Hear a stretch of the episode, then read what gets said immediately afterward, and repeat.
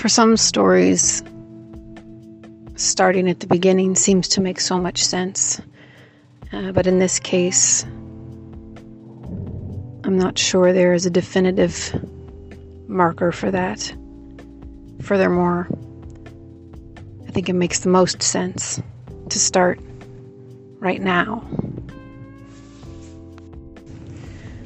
There is no ostensible quote beginning because what we're going to be talking about is something that has had its roots firmly ingrained in all of our systems since before you or I or your mothers or fathers were born.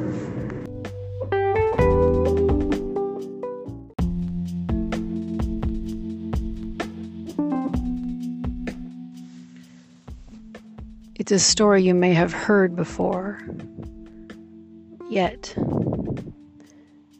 as exposed in ways as it may seem, it is far more potently under rug swept.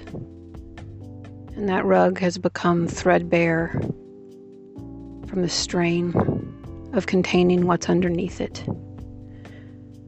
See, my story isn't unique, but it's interesting and it needs to be told. And so I'm going to tell it. I'm going to tell it. And I'm going to not tell it all by myself. I am going to include others in this boat. I'm going to include experts in the field. And the intention is to inspire hope. Because I know that on innumerable occasions I have come centimeters close to losing all of my own. And what I'm talking about is domestic violence domestic violence, right? It conjures certain images. Similar, different, unique for everyone.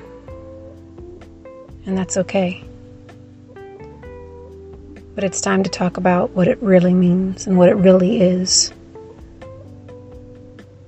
And to become aware of the fact that not only has it never, ever gone away, but that it is stronger than ever. We're going to talk about all of the systems who become abusers themselves via compliance, via enabling, via perpetuating. They become perpetrators. It is time to give that rug a break from everything it's trying to contain and everything that has been trod upon it. So, welcome.